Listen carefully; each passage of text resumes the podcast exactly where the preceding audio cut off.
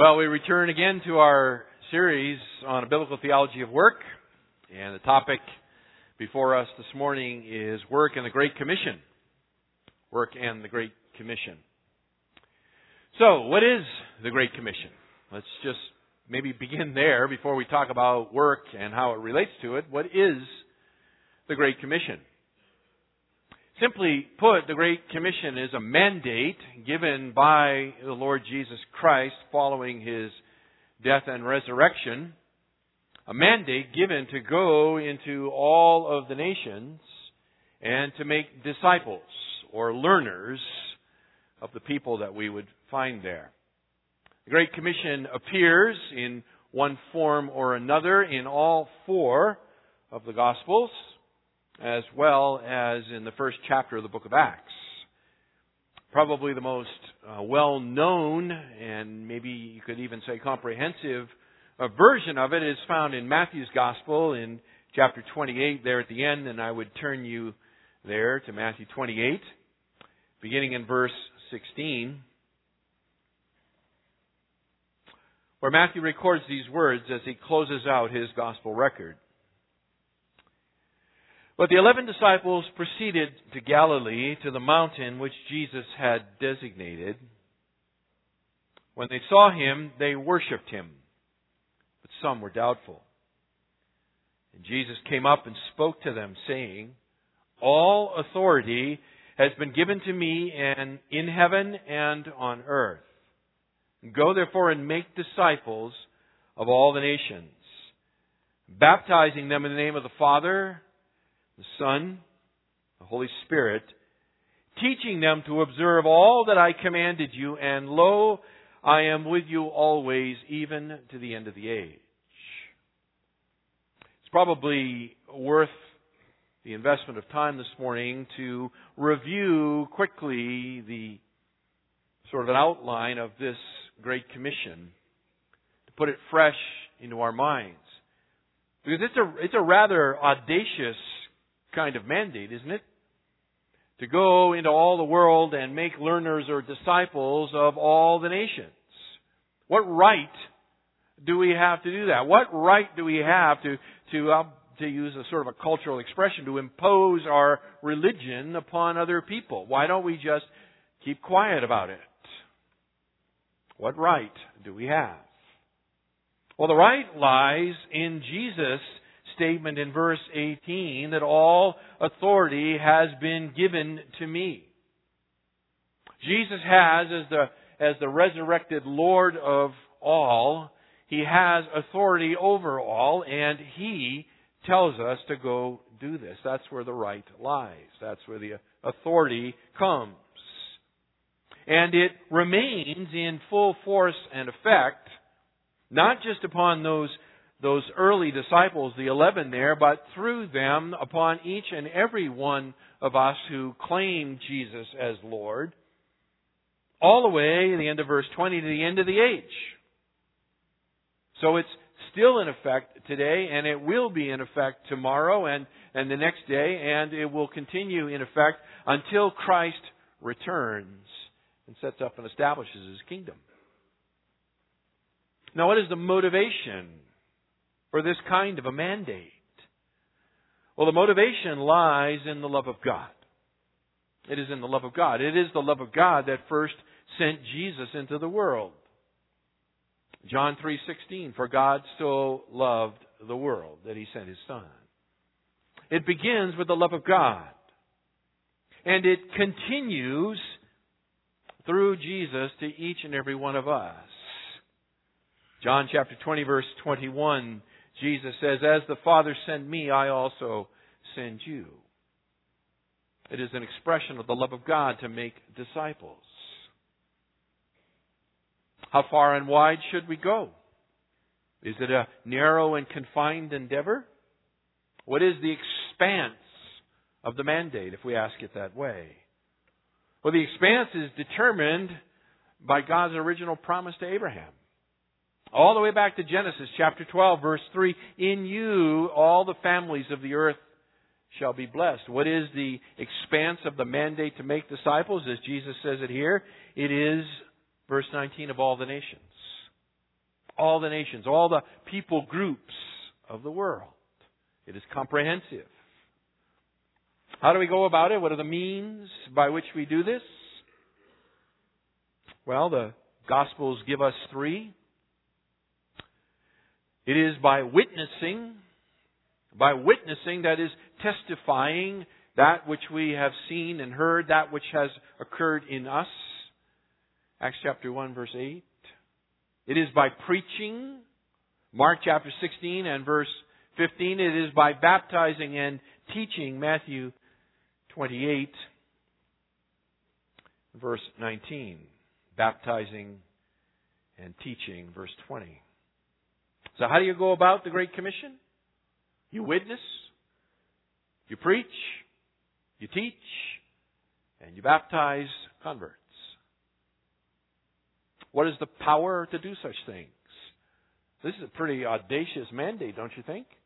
We're going to go into all the world and make disciples? By what power can we do such things? It is the power of the Spirit of God, is it not? Acts chapter 1 verse 8, you shall receive power when the Spirit of God comes upon you. It is the power of the indwelling Spirit of God in our soul that gives us the power we need to go into all the world and make disciples. It is the same Spirit of the living God who brings conviction to the hearts of men and women. Convicting and convincing them first of their own need for the Savior and then the fact that Christ is that Savior who can forgive them and reconcile them to God. So we do these things not in our own strength, not in our own power, not in our own wisdom, not in our own eloquence. We do it in the power of the Spirit of God. God's work, God's way, by God's power. And that brings us an assurance of success. There is a built-in uh, assurance of our success. And, and the assurance lies in the reality that, that Jesus Christ, Lord of heaven and earth, is with us in the endeavor. Lo, I am with you always. How long? To the end of the age. To the end of the age. Now, usually when we think and talk about the Great Commission, we think and talk about it in terms of, of a missionary endeavor, right? We need to, we need to send someone out or someone's out to the, to the far corners of the earth in order to make disciples. That's the Great Commission. That's an aspect of it, to be sure. Or we, we tend to think about disciple making within the four walls of the church.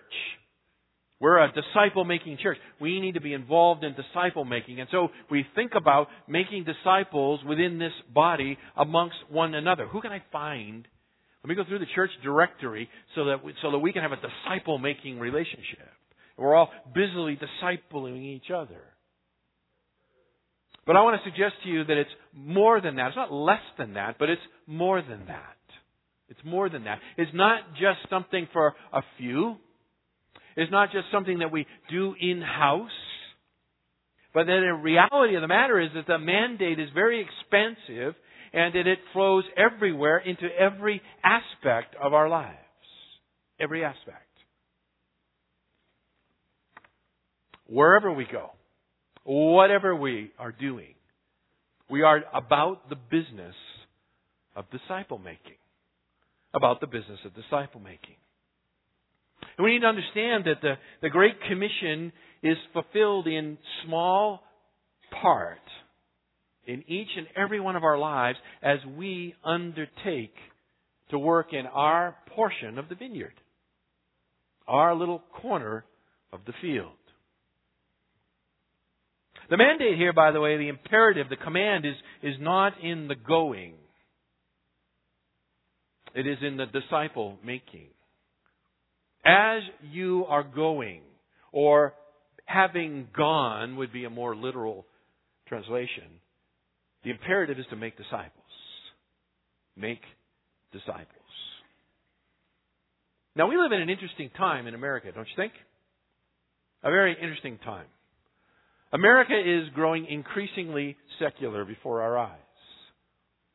In fact, it's, it's astonishing the rate of speed in which secularism is is like a wave sweeping over this country. The reality of that is, for many people, the thought of darkening the doorway of a, of a Bible teaching church is so completely beyond their, their thought process or their experience base. They're just not going to come, for the most part. This is not the 1960s, where all we have to do is put a sign out front and open the door and people will come. There are generations alive in this country, born in this country, that never go to church. And that's going to become increasingly true. We live in a very secular country. And that's just the reality in God's providence of what it is. Another interesting reality in the providence of God is, is that America is, is relationally isolated and very mobile. Relationally isolated and exceedingly mobile. It's unusual for people to, to remain at the same address for any length of time. People are constantly moving. Constantly moving. Within a three mile radius of this property, over 300 new residence addresses occur every single month. Every single month. Month after month after month, more than 300 new residents moving in. It's amazing. We live in a mobile, isolated society. What that means is, is the opportunity to have spiritual conversations with your neighbor next door are dramatically reduced. Dramatically reduced. They may not live there long enough for you to get to know them. Or you may not live there long enough for them to get to know you. And, and the function of, of where we live here, right? We, we have fences and we have garage door openers and, and everything else, and we just sort of isolate ourselves. That's the world we're living in.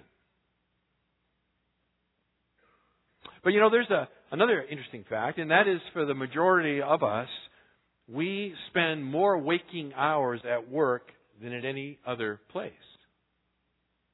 More of our waking hours spent on the job. And the interesting thing about that is that at work you are in contact with people. You are in contact with people. It is unavoidable. It is unavoidable. Furthermore, work is, is, is relationally oriented. Relationally oriented. You, you, you just have to interface and interact with coworkers, don't you? It's relationally oriented. And, and because it's relationally oriented, check this out. It is unavoidably evangelistic. Because work is relationally oriented, it is unavoidably evangelistic. Now, what I mean by that is that, that everybody at work is evangelizing. Everybody. Every worker is evangelizing. What I mean by that is every worker there is, is living out their worldview. The way they think about work, the way they speak, the way they conduct themselves at work, that's all their worldview just spilling itself out, and it's evangelistic. They're not seeking necessarily to convert you to it, but they're, but they're preaching it, they're, they're proclaiming it at work, by word and deed. And if you're, if you're a follower of the Lord Jesus Christ, you're doing the same thing at work. Your worldview, your, your understanding of the Lordship of Christ is, is spilling out. Now, not perfectly, I understand. But it, but it is spilling out. And, and so what I want to do this morning is I just want to say we need to be more overt about it. That's all. You're bringing Jesus to work with you. Just be a little more overt about that process. It's unavoidable. But if we're going to do this, we need a plan. That's what this morning is about is I, is I want to give some ideas that will that will maybe stimulate your thinking. This is not a this is not a list of things that you have to do. These are ideas. These are these are hopefully little bomblets that will uh, will be used of the Spirit of God for, to stimulate your thinking as how to become more intentionally a Christian at work in order to make disciples of the nations. So what I want to do is suggest some ideas for disciple making. Some ideas for disciple making through our work so that we will integrate into our work the Great Commission. That's what I want to talk about. Integrating the Great Commission into work. So you ready? Okay, here we go. How do we do it? Number one is to pray. To pray. Not occasionally, but regularly. To regularly pray, first for motivation to do this. For God's motivation to do this. And then for, for God's help to love people. See, it is, it is God's heart of love for the world that motivated him to send his own son, right? John 3.16. So we need the heart of God in these things. We need to begin to, to, to try to, to love people like God loves people. And you can't do it on your own. I can't do it on my own. I need God to help me. I need the Spirit of God to work in me. And I need to ask. I need to ask. So we pray. We begin by praying. We follow that up with really uh, very interesting uh, but simple thing. Make friends. Make friends. Uh, it's easy to say, but it's hard to do, right? First off, it kind of takes you back to number one. Well, I don't really like them. So, so you know, I'm like stopped already. So, you know, well, revert to number one and pray. And pray. We need to make friends at work. That's as simple as that. And in order to, to have a friend, you need to be a friend. At least that's what my mother always said, and my mother was right in that. So we need to be friendly at work. And that means that we need to, to expend some effort in friendships, pursuing friendships. Now what that means is you have to, you have to talk. You have to talk. You have to open your mouth and you have to actually speak to your coworker with more than a grunt. You need to, you need to engage them and, and talk to them. Go to lunch together with them, perhaps. I'm not advocating in any way that, that you take time you're supposed to be working to do these things. I'm saying there are a lot of opportunities that occur naturally in work in which you can begin to make friends. Take them to lunch. Talk to them. Find out what interests them. What perhaps shared interests you might have in common with your coworkers. Oh, but I couldn't do that. You see, if I do that, then that's going to take time away from my family because I want to get to work one minute before it starts and leave, you know, one minute after it ends. And I don't want my family to have to sacrifice at all. Well, if, if, if the Wines had that mentality, they wouldn't be leaving for Argentina tomorrow. Right? Yeah. Are we unwilling to do what we'll ask someone else to do? Is sacrifice involved? We need to make some sacrifices. and So we need to talk about it as a family and, and agree together that yes, this is going to require some sacrifice. So so how are we going to do this? What are we going to have to not do that we're presently doing so that we have time to do this? Third, we need to live out our faith in our work ethic. Should almost go without saying, but it's, I think, necessary. We claim to be followers of the Lord Jesus Christ. It needs to show in the way we work. It needs to show in the way we work. We don't want to undo with our effort, our work effort, everything we say with our mouth, right? So the two need to come to balance with each other. Four, we need to salt our speech with the gospel. Salt our speech with the gospel at work. Now, what does that mean? That just means that, that you be yourself. You be yourself. So, you, God is at work in your life. And so when something happens in your life, you, you just speak out of the reality of who you are as a Christian.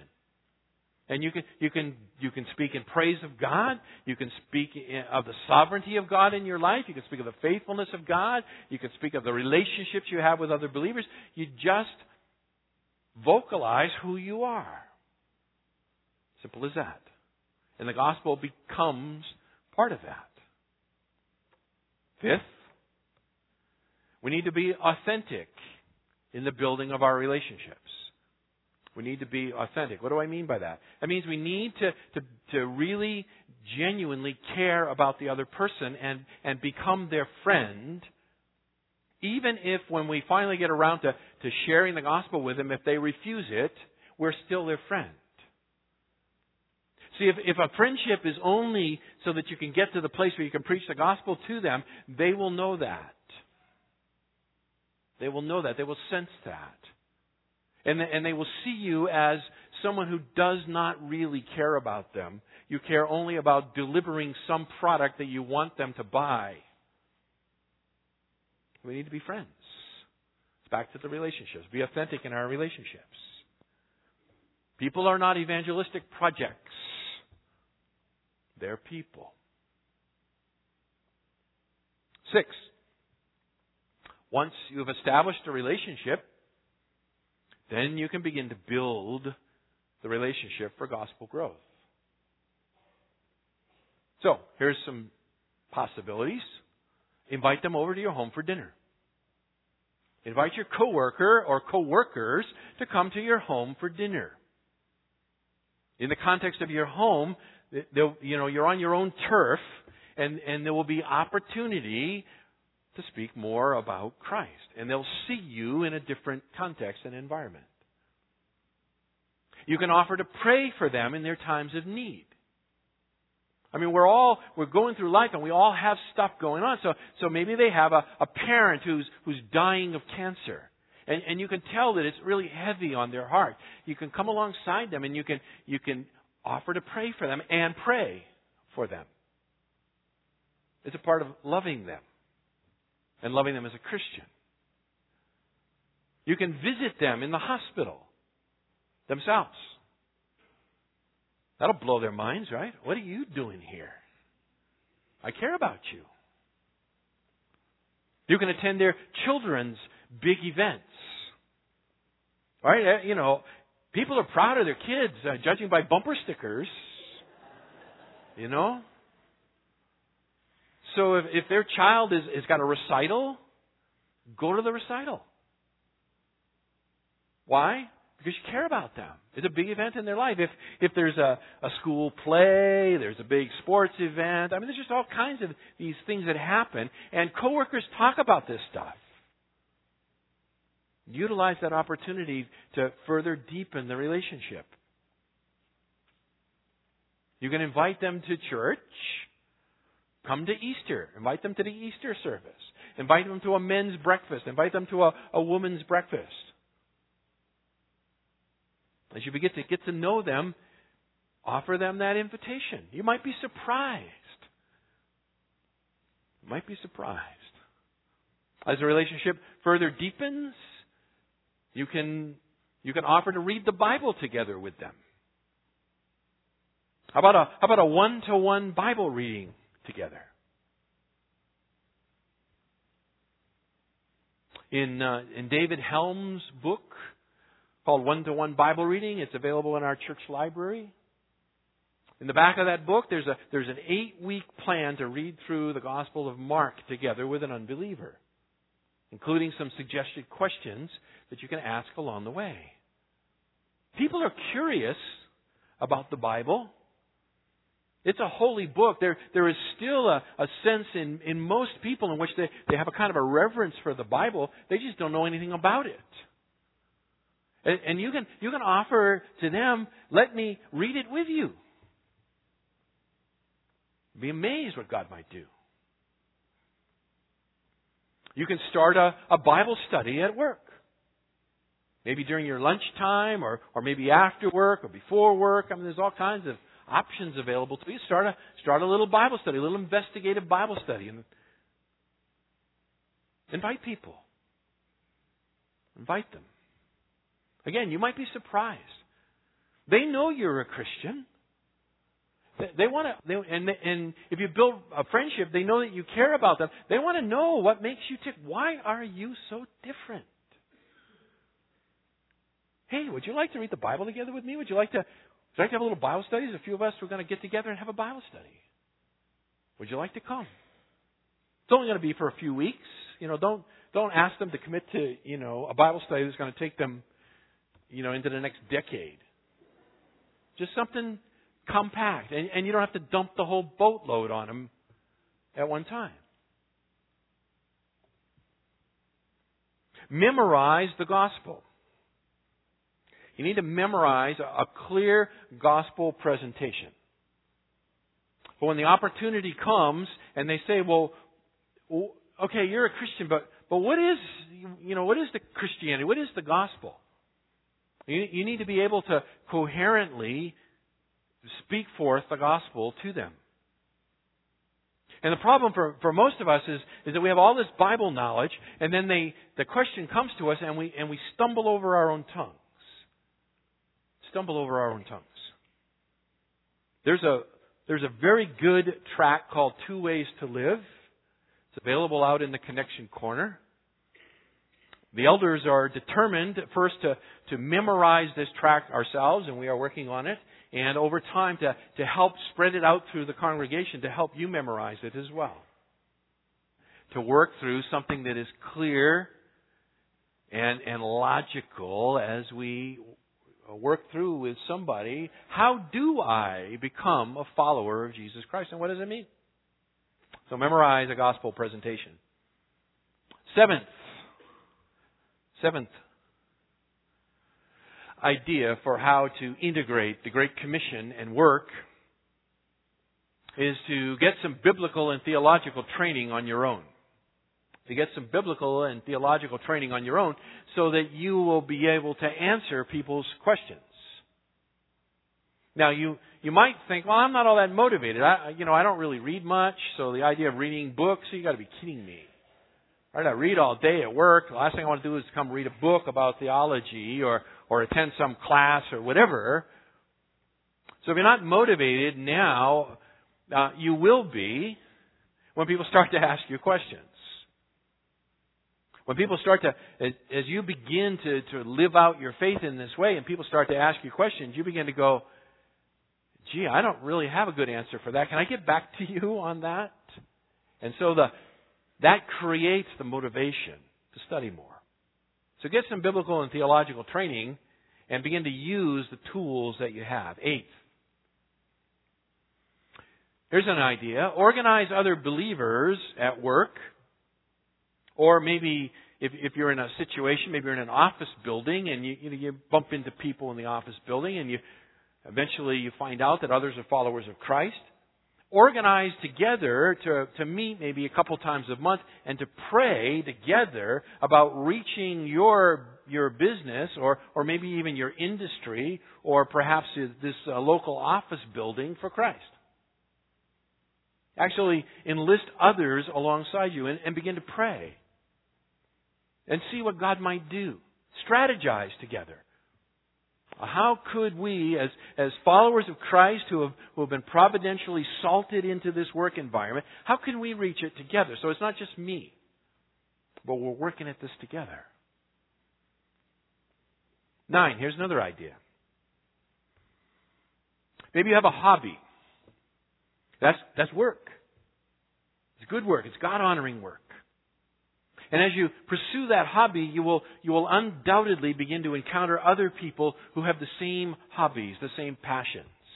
If for no other reason, then you're, you're going to begin to shop together in the same environments in which, you know, your hobby is, is, um, supplied. How about inviting those who share your hobby to come to your home and, and practice your hobby together? And then, and then live your Christian life out in your home among the hobbyists. Let me illustrate it for you. I have a friend who, who works for the Guitar Center. works for the Guitar Center. He's a salesperson in the Guitar Center. He's also a, a very good guitarist, and, and he it's kind of his hobby. He he loves to play the guitar. And so working in the Guitar Center, you run into lots of people who like to play the guitar.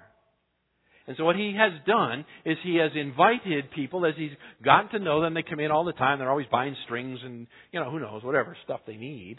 And as he gets to know these regulars, he has invited them to his home to play the guitar together a couple of times a month on a Friday night. Now he lives in in uh, he actually lives in Arkansas, and and the uh, the place where he lives is called Pickers Ridge, so it really fits well because that's what he's called it is Pickers Ridge. And so for a couple of Friday nights a month, they get together and they just play the guitar together. They, you know, jam. And in the process of that, outside of just the customer relationship, he's building friendships and relationships with these people, and he's beginning to talk to them about Christ. Because it's obvious he's very different than they are. He's a great guitarist. He loves the guitar, but, but he is a Christian. And they're curious. They're curious. So use your hobby. If your if your hobby is is stamping or photography or stitching or model building or carving or on and on. Harvest it for the gospel. Ten. Ten. This speaks to those whose whose work is inside their home. Primarily here I'm thinking about at home moms at home moms who are, who are busily engaged in a great and God honoring and glorifying work within their homes, raising their own children and making disciples among their own children. And that is an incredibly important task. Incredibly important task. But even in that environment, you say, "Well, I'm just in the home, so so I don't I don't work outside my home. I don't have the opportunities, and relationships that someone else does." Well, yeah, actually, you do. You do. You just need to think strategically about it. So, for example, your, your children have playmates, they have friends. Utilize those relationships to begin to make relationships with the parents of your children's friends. Invite them into your home for dinner. Begin to get to know them. Invite the, invite the moms over for coffee as the kids are playing together. As the kids get older, Make your home the base of operations for all the school projects. Just invite them to come there and, and, and make your home a place where they want to come. So bake some good brownies. When they come home from, you know, from junior high school or high school and they got to do a group project together, let the group project be done in your home. And begin to get to know people that way. Listen, most people come, most kids grow up in, a, in very relationally cold environments. Most most young people grow up in relationally cold environments and they are starving for authentic relationships. And amazingly, authentic adult relationships. So if your home is a, is a place where, where it's just a, fun to be, it'll be a magnet. It'll be an absolute magnet. And you can have tremendous gospel opportunities in that. Your kids are involved in activities, right? You've got dance recitals, you've got you know, Little League and soccer and, and on and on and on.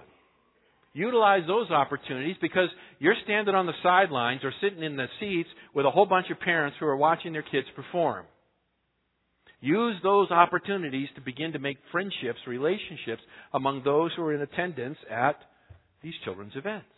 And then build from there. Invite people to come to Park Day with you. Just invite them to come to your to your park days and, and begin to get to know them. Here's another one for you. As you think about shopping, I'm still speaking to at home moms here, but as you're thinking about shopping, think about where you go to shop and think about who the cashier that you that you see on some kind of a regular basis. So so here's my challenge. Don't choose the shortest line. Choose the same line with the same cashier week after week, day after day. Go through that person's line, and in, I'm going to presuppose it's a, it's a ladies' line. So go through this ladies' line regularly and begin to talk to this person and begin to develop some kind of a relationship. Use the same local businesses. Don't necessarily shop where you can squeeze the, the best penny out, but think of shopping as a relation, uh, relational opportunity, a gospel opportunity to begin to build relationships with shopkeepers, cashiers, local vendors, and from those relationships, then you have gospel opportunity. It's just a different way of thinking. That's all. What we're really just advocating here is nothing more than being intentional about how we live life. Just being intentional about it. Seeking out relationships, investing in those relationships, praying for the Spirit of God to work and move in those relationships, and as opportunity presents itself, opening up our mouth and speaking for Christ. Let's pray. Father, you have uh, put before us a world of opportunity, each and every one of us. Many, many relational chances that you give us, many relationships that we already have that, Father, we confess we haven't really thought of them in redemptive terms. Father, we confess our sin in that we tend to see people uh, for what we can get out of them.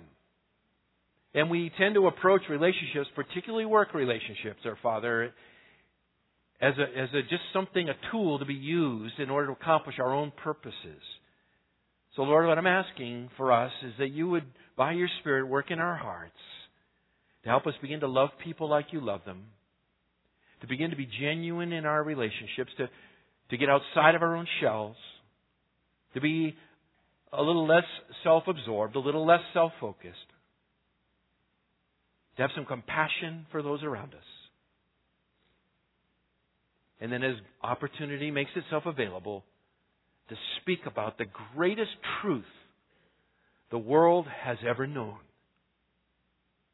that we can have our sin forgiven and reconciled to our Creator through the death, burial, and resurrection of the Lord Jesus Christ. And it's in His name we pray. Amen.